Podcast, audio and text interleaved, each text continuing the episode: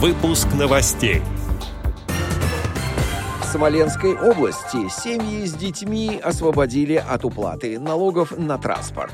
Чувашская региональная организация ВОЗ провела республиканский конкурс. Далее об этом подробно в студии Алишер Канаев. Здравствуйте. Здравствуйте.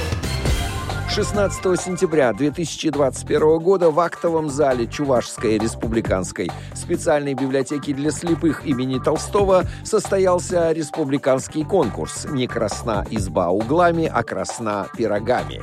Конкурс был учрежден в текущем году Чувашской региональной организацией ВОЗ и проводился в рамках реализации республиканской программы «Реабилитация инвалидов по зрению» на 2021 год.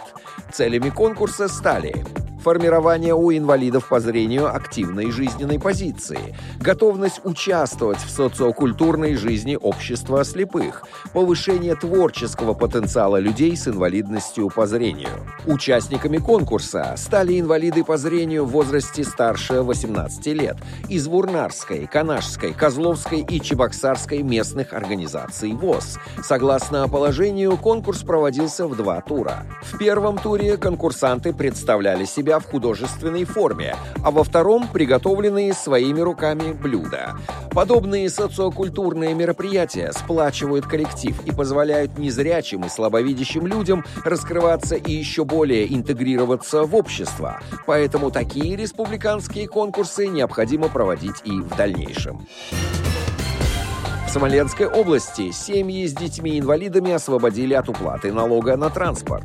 Депутаты Смоленской облдумы приняли изменения в региональный закон о налоговых льготах, согласно которым семьи с детьми-инвалидами освобождаются от уплаты налога на транспорт, сообщает ТАСС. Данная мера социальной поддержки начнет действовать с 1 января 2022 года. Согласно изменениям, внесенным в региональный закон о налоговых льготах, от уплаты уплаты транспортного налога освобождается один из членов семьи, родитель или усыновитель, другой член семьи, совместно проживающий с ребенком-инвалидом.